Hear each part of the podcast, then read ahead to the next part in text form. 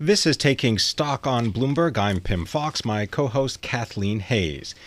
Let's turn our attention now to the world of food with Vivian Howard, the chef and owner of a restaurant in Kinston, North Carolina. It's called Chef and the Farmer, and also the Boiler Room Restaurant in Kinston, and also the author of a forthcoming book. It is entitled Deep Run Roots Stories and Recipes from My Corner of the South. Vivian, thank you very much for being with us. Thank you for having me. When you say my corner of the South, tell people a little bit about your personal history because you've come from North Carolina. You're currently in North Carolina, but you've had a sojourn in New York City uh, in which you managed to get married and start a soup business, I understand, and then decide to go back to North Carolina. Tell us a little bit about yourself. Uh, yeah, I grew up in eastern North Carolina, which is um, we call it the coastal plain. It's in between Raleigh and the beach.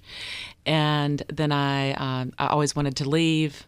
I ended up in New York. I worked here, cooked here for about five years, and then moved home and opened a restaurant in the town that I said I would never return to. and um, we've been there for about 10 years now and have a two restaurants and a PBS series based on that kind of experience and this is my first book. You know, it's so funny because as a girl who grew up in Olympia, Washington, lovely town in Washington state, but wanted to come to New York. Um, it's funny how sometimes you can you can go home again. I haven't yet, but uh, that really t- touches a chord I think with a lot of people. Tell us about. Let's start with the PBS. It's a hit show, A Chef's Life. Um, yeah, so A Chef's Life, uh, we're in our fourth season, and it is a show about family and place and tradition told through the lens of food. I like to say. It's not a cooking show, um, but it is definitely our, our medium is food. And every episode is about an ingredient and we explore that ingredient past and present and farmer or producer give me an example of, of, of one ingredient you've profiled um, so in this season, we do uh, watermelon. So we um, we have a, a, backyard barbecue with my family. Um, we make watermelon rind preserves with a woman in my community who taught me how to can. And then I'm writing. I, I'm writing my cookbook during the show, and so they follow me on that journey. And one of the recipes I'm um, including in the book is uh, watermelon braised pork shoulder and so we we kind of uh, explore all those threads. Tell us a little bit about this idea of sourcing your ingredients within a geographical area of the restaurants. Uh, yeah, so Eastern North Carolina uh, is formerly a tobacco uh, growing region, and um, tobacco is not really a thing anymore. And so we have all these uh, small farms, and one of our goals uh, with our restaurant is to help make Eastern North Carolina a region of small family farms again. So we try to source everything within about a 100 mile radius in an effort to improve the economic uh, status of our community. So, Deep Run Roots, stories and recipes from my corner of the South. What kind of what what's unique about your roots, where you're from, and the kind of cuisine? I think a lot of people think Southern. They might think of black eyed peas and smothered chicken and pulled pork, but I, I expect there's a lot more to it than that. Right. So I grew up in Deep Run. That's why it's called that. And um, I think that the South is much like think of it like Italy or France and and we never think of Italy as all the food being the same. It, there's very distinct regions. And I think the American South is very much the same um, idea. And so, Eastern North Carolina, we have very specific things. Like we make this fish stew there that uh, the the last step is to drop whole eggs over the top, and so they poach on top of the stew. Uh, we um, our country ham is actually air dried sausage, so that's our charcuterie. Um, sweet potatoes. We grow more sweet potatoes in Eastern North Carolina by like 10 times than anywhere else in the world. So sweet potatoes are a staple in our diet. So we have a very distinct uh, cuisine and um, that's kind of one that's one of the main focuses of the book. Did you always know that you were going to cook?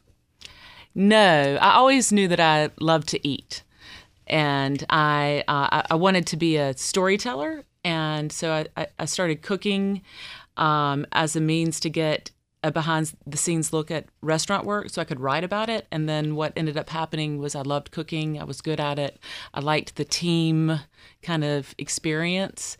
And so I, I I fell into it, I guess. Yeah, well, I, I spent many years uh, in the front of the house, Oh. waiting tables, tending bar, and it is definitely teamwork and it's intense. I think that's one of the things that's fun about it. You're busy and you get through the rush and you move on.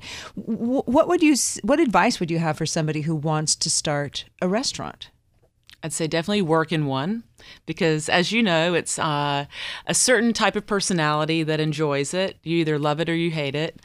I'd say if you want to uh, either work or in or own a restaurant, you need to be prepared to work when everybody else is relaxing or celebrating, um, and not to turn anyone away from it, but that is a reality for sure.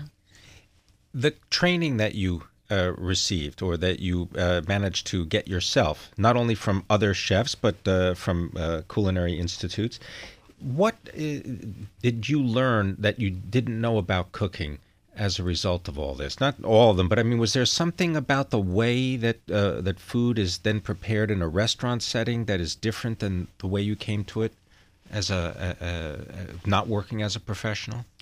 Um, absolutely. You know, I, uh, I I kind of learned to cook classically in in restaurants, and then I moved home, and then started to uh, go into more home kitchens and and learn from home cooks. And I- went into that situation thinking that I knew everything already, and it was so surprising to kind of figure out that um, not all uh, food genius is born in the restaurant kitchen that there's so many um, little nuggets of wisdom and, and tricks and delicious dishes that are done in the home kitchen and it really i think takes both uh, to build you know your personal style as a cook Women chefs. Once upon a time, that was uh, such a rarity. Many women working as chefs now.